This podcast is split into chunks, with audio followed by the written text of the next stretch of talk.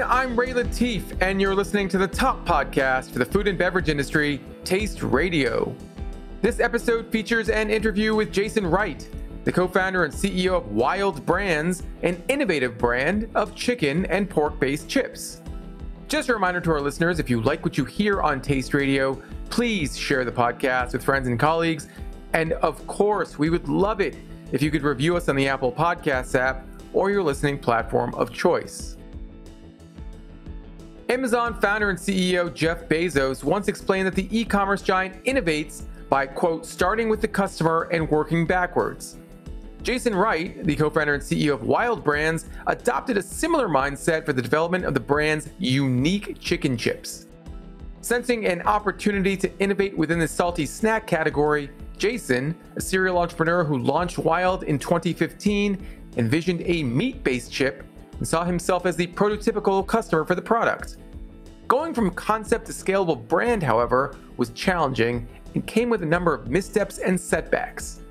Yet, those growing pains ultimately paid off, and Wild's chicken chips and recently launched pork chips are now carried nationally at retailers including Whole Foods, Sprouts, and Safeway.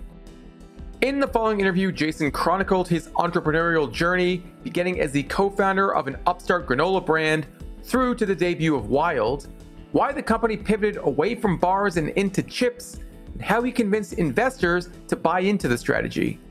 He also explained why co manufacturing was ultimately the wrong choice for Wild, working with retail buyers to establish a new protein centric segment within the snack category, how the company identified packaging callouts that would resonate most with consumers. Hey folks, it's Ray with Taste Radio. Right now I'm on a call with Jason Wright, who is the co founder and CEO of Wild Brands. Jason, how are you? I'm doing great, Ray. How are you? I'm doing fantastic, really fantastic now that I'm speaking with you. You know, your accent is so specific. I remember the first time speaking with you, and I was like, you know what? I think Jason's from South Carolina because I have a friend, Alan, who actually listens to the show quite often. And he's from South Carolina. He moved to Boston for a time. And his accent is now, you know, a little screwed up. It's like half Boston, half South Carolina. but before, I mean, I'm just assuming you are from South Carolina, right? I am, Ray. You nailed it, man. From South Carolina, uh, went to college there, and and then I uh, kind of like your friend. I hightailed it to the Northeast. Unfortunately, or fortunately, I don't know which one to say, but for me, I was there 10 years, but I never lost this accent. So from day one to the last day I was there, people always, uh, you know, felt like I was fresh off the boat because this accent just stayed with me. Yeah, you mentioned you uh, you spent some time in the Northeast in New York City, and I'm pretty sure the reason you moved is because uh, you spent some time as a fashion model in the city, right? I did. You know, that uh, feels to me like another lifetime. You know, like I'm ancient now, but in my early 20s, yeah, I got the opportunity to go up and um, shoot for a particular apparel brand. And, you know, I had a lot of fun. And I said, well, hey, you know, why don't I try to do this? Which is really what propelled me to get into natural foods because, you know, up until that point here in South Carolina, you know, I'm not really watching what I eat. But at that point, you know, I said, well, if I'm going to take this serious, and I'm going to work out, I'm going to eat right, which led me to Whole Foods. And I don't know, I, I, I just grabbed a passion for starting to make my own healthy products, which led me into the food industry. So I really credit kind of getting into the fashion, you know, the modeling industry kind of was my vehicle to getting into CPG. What brands did you model for? Abercrombie was one of them. Uh, Hanes was one of them. So back in the old days, I was an underwear model, but you know, they would chop my head off.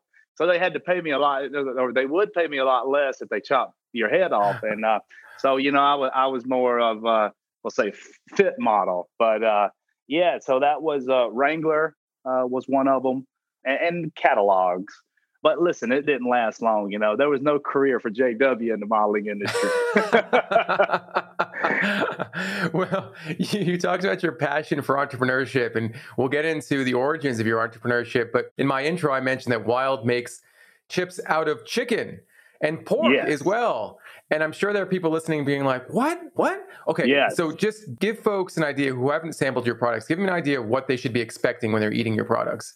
Well, Ray, I got it right here. So I'm going to actually eat it on camera. You know, when we okay. develop this, you know, we we start with chicken breast. and our chicken uh, chip lineup, and then pork shoulder for our pork lineup. But my passion, I mean, my, really the vision, I should say, what I wanted this product was I wanted it to eat like a potato chip. Folks should expect this product to eat like a potato chip. It's crunchy, it's crispy. I never wanted the product to eat like jerky. When I started this product, we all love potato chips, but I don't do really well on a high carb diet. So the vision here was, well, let's replace the potato with protein, but I never wanted to lose that crunch. So that that's what customers should expect. They should expect it to be like a potato chip. Well, that's uh, great to hear for a lot of listeners because I think some folks might be expecting like the the crispiness and the texture of say a pork rind. Yeah, so you know, pork rinds they you know really puffy and airy, but this product, you know, the way we've uh, come up and kind of uh, figured out how to make it, you know, we slice it as thin as we can compared to a potato chip, and and the product is a little bit more dense like a potato chip than you would consider like a puffy you know, pork rind. So just a total different process. You know, it's funny because when we developed this and I did it out of my kitchen, in theory, I thought well, I'm just going to take it to a pork rind facility because we had to be in a USDA facility. And that was the only facility I knew of that fried and seasoned pork rinds or, or snacks, salty snacks. And I took it to a pork rind facility, and, and I can assure you that that was not the way to make it. And we had to go down a whole different path at that point. Well, we'll talk about that path shortly, uh, but let's back up a little bit and talk about your first brand, which was called Feed Granola. Uh, you explain, you know, that your passion for healthy living spurred this idea, but it's interesting because granola is pretty ubiquitous now. But when you started the company, it was more of a, it, it felt like a little bit more of a natural food kind of thing. So, you know, why did you land on granola? Why was that the sort of opportunity that you saw for a brand? Yeah, so the granola company was not something I ever set out to do. You know, I, I started making healthy snacks and I, you know, would go down to my local health food store in the city and, you know, buy seeds and nuts and fruits. And it was kind of a concoction I came up with. And, you know, lo and behold, friends and family liked the product. And, you know, I started selling at the local gyms there in the city. And it kind of just uh, by default, you know, it turned out that my first company was a granola company because I just made that as a healthy snack. You know, I didn't know about Bear Naked at the time, but we quickly, you know, I discovered them about, I don't know, six months into the brand. You didn't have uh, Instagram back then. You know, it was the old school days you know, we're talking about early 2000. So I discovered them on the Food Network channel. And I was like, oh man, here's here's a company that's you know three years ahead of us, and uh, then you start to see them on, you know, on store shelves everywhere. But looking back, I learned a lot there, but I would not have picked granola knowing what I know now. You know, I think competition is one part of it. I'm sure you learned a lot from the experience. What was something else? I mean, what else did you learn from feed granola that you were able to incorporate? What were some of those lessons that you were able to incorporate into Wild? Yeah, so right out of the gate, you know, uh, big one comes to mind is being different in the market. I mean, it was tough with a granola because you know you got oats and nuts and and fruit, but I had no staying power, you know, and that's what I didn't know then, but I know now. You know, compared to Bear Naked, it was a more superior product. The lessons I learned there that I took to Wild was, you know, we've got to be differentiated. You know, there's got to be uh, something that, you know, is our flag in the sand and not just a Me Too product. So that was a big lesson learned. Uh, another lesson learned was because of those modeling days, we got a lot of PR. My business partner and I, he was a model as well. So we got a lot of PR, which propelled us to get a lot of distribution. And we just opened stores. We were not disciplined to say, hey, whoa, we're growing too fast. You know, we, we don't have maybe the capital to support all this distribution. We just didn't know at the time. And, you know, that was another thing here at Wild. I really focused on nailing our product, trying to really perfect our product before I started to gain distribution. And so that was two big learning curves for me. So it's interesting you mentioned PR because I think PR is something that is so important in everything related to new food and beverage companies. Uh, you need to get the word out and you need to get the word out in a really positive and effective manner, especially out of the gate. But from what I'm hearing is sometimes PR can backfire on you if you are not prepared for the uh, distribution and retail opportunities that are coming your way? We were fortunate. Um, it was like a PR dream. You know, we were on, um, I don't know if you remember the TV show, The Entrepreneur by Donny Deutsch. Yeah, of course. Yeah, sure. So he did a 30 minute show on us. So they aired it and then and then he brought us onto his show. And so from that, just uh, we started getting a ton of PR hits. But business side, we were not prepared. You know, we we had not perfected the product we didn't have the capital to just go and support all your uh, promotions and and marketing efforts. And then we were sitting, you know, beside a more superior product, you know, and, and Bear Naked. At this moment in time, I would love to have all those PR opportunities. yeah, well, uh, explaining and communicating to the uh, end consumer what your product is all about is really important. PR certainly helps in that way. And again, we'll talk a bit about education as it relates to chicken and pork chips. But uh, you know, post feed, you stayed in the food business and started working for a startup called Yum Nuts. What was Yum Nuts all about? It was like an air dried cashew.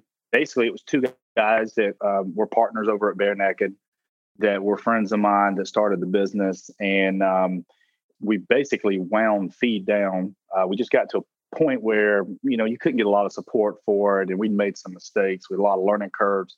So I decided to go over and join Tyler Ricks and Jerome Mativiar, and we we basically launched uh, Yum Nuts, and it was a very unique product. It was air roasted, I should say, so it almost felt like or sound like dice in your hand. Like it was a really unique product. But I think the problem was we couldn't figure out if we were a health product or a candy, you know, because we had hmm. flavors like coconut covered, we had chocolate, and we really never determined if the customer was eating it because they wanted a healthy option because it was low in sugar, but then there was still that sugar, you know, and that kind of candy like. And I think we just got the positioning wrong. And outside of that, it was a commodity. So when you got 99.9% of your product tied up in a commodity, and then the commodity, obviously, in our case, cashews went through the roof, you know, we had a problem with our pricing structure but it was a fun experience, you know, another learning curve, but a fun experience. It's funny you mention that one of the issues with Yum Nuts is that it was a commodity, essentially a commodity brand, because your next job is with the wonderful company. Now, you know, pomegranates weren't necessarily a commodity in the United States back in the day, a little bit more so today. Obviously, pistachios as well, also commodity products. So, yeah. you know, how did going to the wonderful company reshape, I guess, your perspective on food and support that entry back into entrepreneurship as the founder, co-founder of Wild? One thing I learned at Yum Nuts with a commodity is you better own the farm. So if you're going to compete with the guy who grows, uh, you know, all the produce, you need to own it. So when I went to POM Wonderful, wonderful brands, you know, they have pistachios, they have pomegranate, and the Resnicks, they own vertically integrated. They farm, you know, they produce, and then they have the brand piece of it. And so that kind of started to plant the seed in my head as, you know, I knew I wanted to go do my own thing again, but it planted the seed in my head was my next adventure.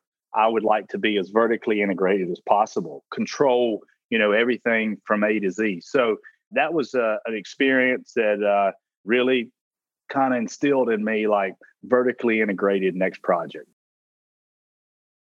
Let's talk about the original idea for Wild. It wasn't chips. It was not. It was something else. What was it? Yeah, so it was a meat based protein bar. And um, kind of an, another situation that I almost, you know, got myself into when I look back at feed. I was living in Austin. I was training for a marathon. I was eating jerky. I was combining it with granola. And the idea popped in my head. Was like, why couldn't we have a, you know, meat based protein bar? You know, kind of a protein bar, you know, kind of meats jerky. So I go down this path, uh, and that's what Wild was born as. But here I am going down this path, and here I go discover Epic, right? And so I'm chuckling because because I've been by the Epic headquarters in Austin, and I'm like, yeah. So at the time they were not there, so uh, they didn't have their South Congress. Basically, I was in a little gym right outside the city, and they had a little juice bar And boom, I walked into the juice bar and I could see this packaging and I saw the animal and it was clever. You know, I was like, I know what that is. And they were not in Whole Foods yet, but it's same similar situation to feed. You know, they already had a product on shelf. Here I was, you know, still trying to develop what I was going to launch. And so they were ahead of us. And, you know, the industry's small. So as I started to dig around, like they were already partnered up with Co-Man that we potentially was going to approach. So at that point, I decided, well, let's move the boulder. Let's take Wild the boulder. If I launch this brand in the backyard of Epic, they're already here, they're already established. You know, that just didn't seem right to me. So I took it to Boulder, and you know, the bar industry, the, our bar never took off. A lot of other brands tried bars, but Epic really, you know, they owned the market. They were first to market, and then at the end of the day, the bar, the kind of meat-based protein bar, was a very small category. You know, here we were, we were facing some tough decisions. Brands launched, brands not doing well. I really need to pivot. And I knew that I couldn't pivot for a jerky. I couldn't pivot for a stick. Like I had to have a wow factor and I had this idea about the chip, and um, you know, I, I worked tirelessly in my kitchen to give my investors a prototype. At that time, we were starting to lose a lot of faith from current kind of investors, and got very fortunate that you know I got this product in front of them, got this product in front of some new investors, the chips, and uh, a lot of people saw you know a big big idea here, and and you know that's how we transitioned from the bar to the chip. I'm curious why why not do jerky? Why not do meat sticks? Was that category were those categories already too crowded? Was it just going to be tough to differentiate from the products existing products out there? The answer to your question, yes, but I think also there was that little voice in my head that said, "Remember your granola days. Don't do a Me Too product." And you know, I'd already launched Wild as a meat-based protein bar, so I'd already done something. I told myself I was not going to do it. it didn't start out like that, and I didn't know Epic was already there, and you know how far along they were. And the the pivot point of going to the chip or going to the next product, there was no way I was going to uh, launch a Me Too product. So I gravitated towards that chip. I thought it was really one innovative, but something that you know I was uh, really passionate about. That crunchy, that crispiness, eating like a potato chip, and the fact that it had never been done before you know, that really drove me. Were your investors scared of this idea? Were they in love with this idea? Was a little bit of both? Yeah. We had some tough conversations with current investors. You know, I remember one person in particular saying, Jay, you can talk about innovation all day long, but we need a fix today. And we just, you know, th- this project, and we'll get into it, but it did not happen overnight. Obviously, there was a lot of hurdles, but I was fortunate to meet Bill Moses who is a star in our industry. And he uh, introduced me to Alan carp and these guys really, really liked this product. They liked the innovation piece of it, and um, you know they came on as as new investors and um, didn't really want to even look at the bar or think about the bar. They were focused on this chip, and you know they kind of helped pave the way and and helped me get through a lot of hurdles. Had those guys not come on, you know, maybe uh, you know the current situation was a little dodgy. You know, we were pretty much unsuccessful with the bar. And here we were going to go through a new transition period, and, and it takes time to get a product to market. But those guys came on and helped a lot, and uh, we all, you know, doubled down on the chip, and uh, we went full steam ahead. This is uh, really eye opening, I think, uh, for folks who are listening, in that, you know, as one of your investors mentioned, you can talk about innovation all day long, but you've got to fix today. You've got to show that you can create a viable product line. Right. And to hear that CARP invested on an idea, it sounds like, is pretty amazing. What was your what was your pitch? He tells me today, he said, you know, looking back, I don't know if I should have invested in that or not. You know, like I didn't realize it was going to take this long. But no, he um he and Billy Logan, which is a partner there, uh, his partner, and and Bill Moses, uh, you know, I basically pitched them the prototype. And uh, at the time, we were still uh, what will the packaging look like, which is a whole nother story that you know we we redid later. But um, they just believed in the product. They thought, you know, there's a space here. People like low carb, folks like high protein, and they were really amazed at the product eating like a potato chip. And uh, you know, they knew that there'd be growing pains, and they knew uh, we had to figure out manufacturing, but it intrigued them. And um, I think we kept showing progress, like, you know, figuring out how to manufacture it, going through making custom built equipment, but they were constantly seeing us moving in the right direction and, you know, kept supporting the brand. You know, I think they came in in maybe 2000, late 2017, and we didn't put a product on shelf until late 2018. So there was, you know, a, a year of a transition period of kind of relaunching. Yeah, I think I remember first trying the chips at uh, Expo East. It might have been 2018. And I think uh, Wild was one of the most buzzed about brands because when people talk about innovation, you know, you guys represented it. The chicken chip yeah. was true innovation. No one had ever seen anything like that, or at least, you know, most people in our industry hadn't seen anything like that. Getting to the chip itself, getting to be able to sample the chip, I'm sure required a lot of trial and error how did you i guess initially think of production i know you talked about you know going to a pork rind facility and talking to those folks but um, i guess how did you go from here's what i made in my kitchen to here's the finished product. And this is i i know this is a question that a lot of early stage entrepreneurs have. You know that first time at expo when we when we showed you guys we had already went through the pork rind facility and knew that that wasn't going to work. So come back.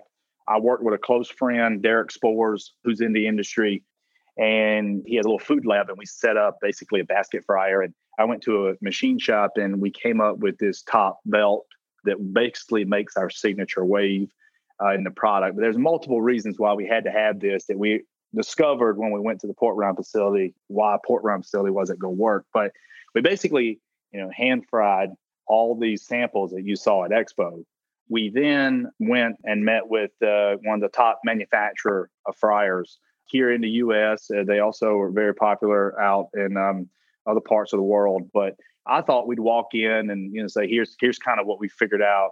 And we we really you know I say we fried, but it's like a crisp because it's really in such a shallow. It's more like a searing. Uh, but I, you know, we have a meeting with with this manufacturing company, and lo and behold, they they're like, "We've never done anything like this." But after we kind of explained how we thought we could do it, you know, they took a leap of faith and went down the path, and tr- we we basically created prototype machine first. So we took this prototype machine and we uh, put it into a manufacturer that had empty space, and we uh, basically did more testing. We originally thought that this test fryer would allow us to launch, but we discovered that you know there was still a lot of problems we had to work out. So fast forward, learning from the prototype and then that propelled us to actually go and you know produce the first uh, wild fryer which still came with a lot of problems but we were able to use that product or use that machine to launch late 2018 in the whole foods and in the sprouts but yeah that that's just one piece of it you know if you start to look at like how do you get a chip made of chicken breast to act like a potato, you know, to, to, to slice like a potato. That was a whole nother piece. You know, there's two big processes, the wild, and you really can't have one without the other and vice versa. So it was a huge learning curve. Yeah, now that I'm thinking about it, I guess I was just thinking of like a chicken breast, a cooked chicken breast that you would slice into thin uh, chips and then fry those. But that's certainly not how you make this this product. You would know if you were li- if you were listening. You would know if you saw the chip. You'd know that's not what it is. So you you had this machine. Do you have a patent on the machine? We do. We have a patent on the top belt. So you know we uh, just basically discovered, you know, and with the help of the manufacturer, the prior manufacturer, that this has definitely never been done in the food industry, and uh, you know you guys should move forward, try patent it, and we did. It sounds like having this machine in a co-packing facility might cause some issues and that the co-man might want to use that machine for other products. So did you run into any issues with your co-man? You know, we did. I tell entrepreneurs all the time when, because here today where I'm sitting at, it, we're in Winchester, Kentucky. We have a 50,000 square foot facility that we just opened late last year. So, like, you know, we control all the processes here. But in those early days, we didn't have the budget or the vision, uh, you know, as far as uh, there's so many moving parts to go do our own facility at that moment was just not in the cards. And so we did put it into a co-man who, you know, you can find them around the country. They'll have open space. You put your equipment in, install it. So we did that, and uh, we just had a lot of problems. We had problems where we were still operating the line, we were still making the product, yet we were paying hefty, you know, toll fees uh, that come with uh, co-man. And then, you know, this particular co-man had a lot of larger meat-based companies. So this product obviously being meat, you got to operate under USDA. So you can think about any manufacturer out there that's making jerky, is making sticks. And so we had some problems. You know, there was a lot of curiosity in the industry when we launched. And so there was times when folks that shouldn't be seeing our operation were seeing our operation was seeing inside i'll call it the you know the gut of the uh, fryer you know which is where the magic is inside it's unfortunate but those things those things happen yeah it's that or raise the capital to build your own manufacturing facility which yeah doesn't seem like a viable option for a lot of folks how did you get your investors? I keep going back to your investors. How did you get them to buy into this idea of, hey, we can't work with this co-packer anymore, co-man anymore. We need to build our own place. That must have been a fun conversation. yeah, it was. Um, you know, I think um, we were doing all the work. You know, there was a lot of fine tuning the product, and I found myself, and um, most of my team members found themselves in the operation side working the line and then when we started to look at all the time we were spending on the line because we just couldn't trust the co-man to make a, a product to our standards, you know. And there's a lot of moving parts in wild. I, I mean, I, I get it. And it was being done for the first time. You know, I basically put a potato chip line in a USDA facility that had never been done before. So there's so many different things that you got to look for. But when you started to look at how much we were spending case wise, toll fee wise, indirect overhead. You know, they were renting a space to us on top of that. It started to make sense that we should just go and do our own thing. And we had learned because we were forced to run that line, we had learned so much that we felt confident enough that, hey, we can go and do our own manufacturing facility. And so, you know, with the help of my finance team, who, you know, we put together some really good plans that showed where we would get our return on our investment if we invested into a our own facility we started to open up a lot of eyes. You know, Alan got behind it. You know, we have a strategic partner that once we knew that our equipment was getting shown, that strategic partner said, you know, you guys really need to get all these secrets under one roof. And, you know, you're going to continue to learn some things. And so, you know, I think that conversation with the board really pushed our investors and myself to say, you know, we need to go do our own manufacturing facility. It's tough because you know if there's a product that can be easily co-manned i probably would not suggest you go do your own manufacturing facility because you can get very price competitive and the co-man has a lot more experience running a product that whether it's a potato chip or some type of puff you know that's been done before in our case with the product never been done before there were so many secrets we didn't want out in the trade so that was the big reason one of the big reasons we wanted to go put this under one roof, close the doors, and do it ourselves. All right. So you've perfected the recipe. You've got a place where you can make this product to your specifications. Everything should fall into place at this point, right? It's easy, you know? but well, there's a big question of, of how are you going to get people to eat this product? How intuitive are chicken chips? over the past three years, I mean, what have you seen from consumers? What have you heard from consumers and retail buyers about the idea of chicken chips? Are do they understand it from the get go? No, not not not at all. Right? In the early days, well, I say early days, you know, 2019, we were doing a lot of demos. In Whole Food Sprouts, and we were doing a lot of education. We were listening to what the customer wanted to hear about the product and what we had missed on with the packaging, we convinced Whole Foods that an animal based set in salty snacks was a good route to go. There was a shopper, keto shopper, there was a CrossFit shopper, there was a you know fitness shopper, low carb shopper that had basically stopped going down this aisle. And in order to get this customer back into the aisle, you know, we needed a destination. So we helped create the animal based protein set which consists of Epic Pork Rind and 4505 and Wild and Lesser Evil, you know, animal based salty snacks. And that set became one of the fastest growing subcategories for Whole Foods But until that point, you know, we, we were basically getting lost. We were getting lost in potato chips or getting lost in corn chips or, you know, tortilla chips. So that really that set helped have a destination for people to go. But until this, you know, up until today, people still don't quite get their head around the chicken chip when they first hear about it. Now we've recently launched pork chips, which I can tell you it is uh, a much more open to try it. Like consumers just they don't even ask questions. They just they they want the product. You know, they're like, that's delicious. That sounds great. I want to try it. You know, and I think that goes back to the fact that pork had been done in jerky, had been done in sticks, had been done in pork rinds, and people, you know, are used to eating it in a ready to eat format. Uh, and I think that's probably some pushback we get with chicken. In that pitch to Whole Foods, when you were advocating for an animal based protein or animal based salty snack set, how much of your pitch was about data versus the story of, hey, keto consumers, CrossFit consumers are going to want this product? I got very lucky. Our buyer at the time, David Woods, you know, he he's real big into CrossFit and real big into the keto community. And he had actually, you know, had the idea as well. And hearing it pitched from our side, you know, I think he got his wheels turning. He kind of had really thought about how to bring these type of consumers back into the salty snack aisle. And so he was a big champion of helping drive this for us. You know, he got it right out of the gate. He felt that uh, with the rise of premium pork rinds, you know, you had the the Epic and the 4505, and and they were already starting to see good sales there.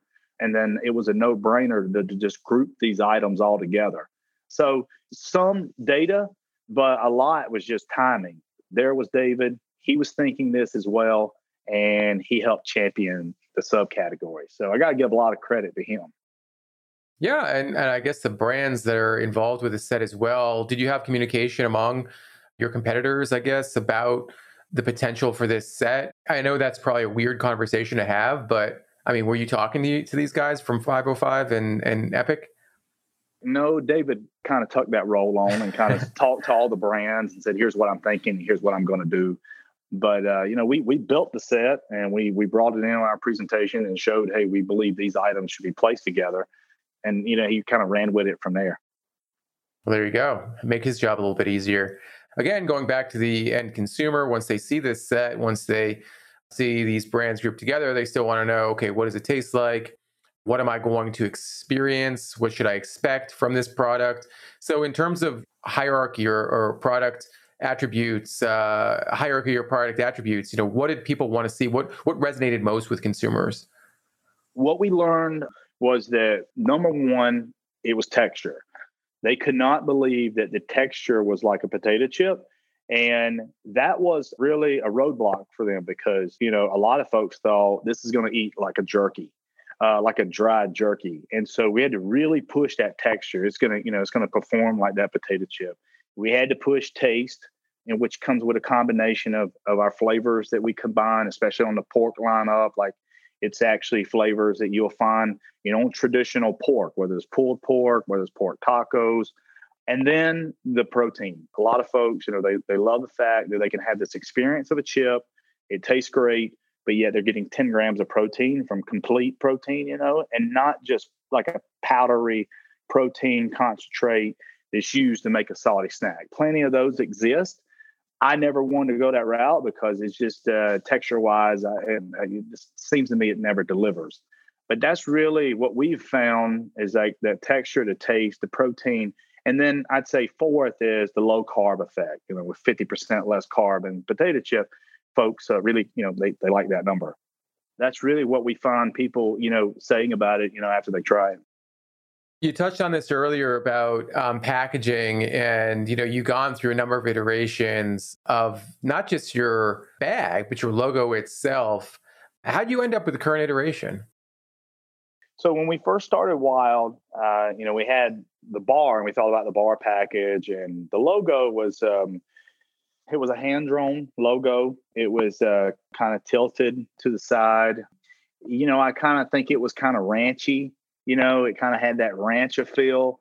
And as we transitioned to the chip, and, and if I back up, we did use that logo on the first round of our chip package. But what we found, you know, this product is so out of the box, we had to have a showstopper. Like we had to be very bold at the end of the day to get people to want to pick the product up and, and figure out really what it was.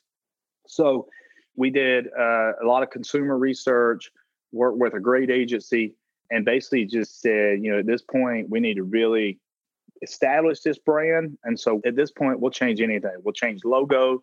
We'll change, you know, the feel, the, the personality of the brand. And so we just said we want to go down this path. Here's what we've learned through all of our demos, and we really want a bold, bold package. And so we uh, we went away from the kind of ranch style feel, even though I still wear a lot of my old T-shirts, you know, because I do like that logo. To you know, wear what we have today. Well, for folks watching the video, you can see the dozen bags behind Jason, and that logo is bold. It takes up almost a third of the front of the package. And to me, it, it screams conventional. And, and I mean that in a really good way. And I think your old packaging was a little bit more natural, specialty grocery.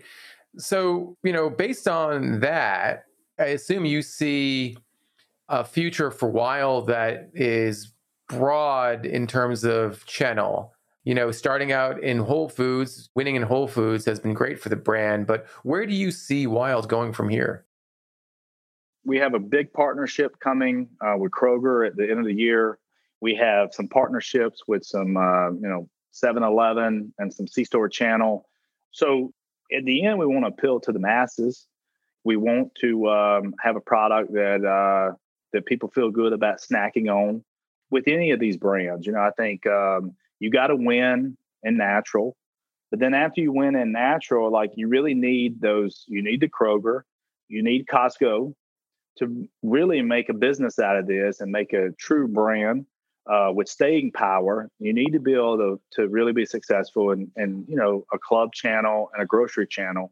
And we did feel like the old package uh, was too ranchy and that it, it would not speak the boldness and the innovation that was inside the bag so we really had to go down this route and, as you say, kind of lend more to a conventional consumer or speak to a conventional consumer with this style of package. Well, you know, 7 Eleven certainly makes a lot of sense, especially with the pork chips. Again, you know, that point of reference that consumers have with pork rinds. How have the pork chips been received to date? Because I know they're pretty new. Yeah, and I got to get you some. Uh, so um, we launched Whole Foods end of January. We launched Sprouts early February. It's only in those two stores.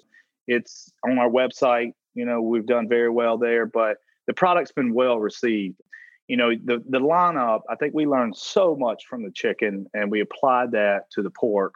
You know, the lineup. You know, we have golden mustard barbecue, which takes us back to your your friend Alan and and and my childhood growing up in the Carolinas and eating mustard based barbecue. We've got black pepper bacon and sweet chipotle. So I, I think that lineup is probably going to be the home run of the portfolio, you know, here within the next 12 months. Although currently today, you know, this has limited distribution. Um, but there's a lot, all new customers coming on. Uh, they're heavily, you know, pork skewed. All right. Well, I guess we'll be looking for a pepperoni chip in uh, 2022, perhaps. I, I don't know. We could try it. yeah. Well, it's been so great speaking with you, Jason. I feel like this has been a long time coming because you know we talk a lot about innovation in the food and beverage industry and, and, as i mentioned you guys represent it and it's so great to see you know where you were and where you are now and i wish you all the success going forward hopefully we'll see you in person uh, later this year, perhaps at Expo East. It'll be a little, uh, little reunion from three years ago. but after this pandemic, man, I cannot. We are going to Expo East, and I cannot wait to socialize. And uh, well, I can't wait to take all the products and show them off. And uh, and hopefully uh, we'll have adult beverage, uh, the two of us, uh, at some time, you know, during Expo. Um, yeah, I think it'll be fun. But we definitely are looking forward to getting out there and and and you know talking to folks again. Well, how about this? I'll bring the adult beverage. You bring the chips. That's a deal, my man. deal indeed. Jason, that's a deal. So great speaking with you again, and uh, let's make it happen. Yeah, Ray. Hey, thank you for having me, man. I really appreciate it. Had a great time. and uh, I'm looking forward to seeing you at Expo. Indeed. That brings us to the end of this episode. Thank you so much for listening, and thanks to our guest, Jason Wright. As always, for questions, comments, ideas for future podcasts, please send us an email to ask at tasteradio.com. On behalf of the entire Taste Radio team, thank you for listening, and we'll talk to you next time.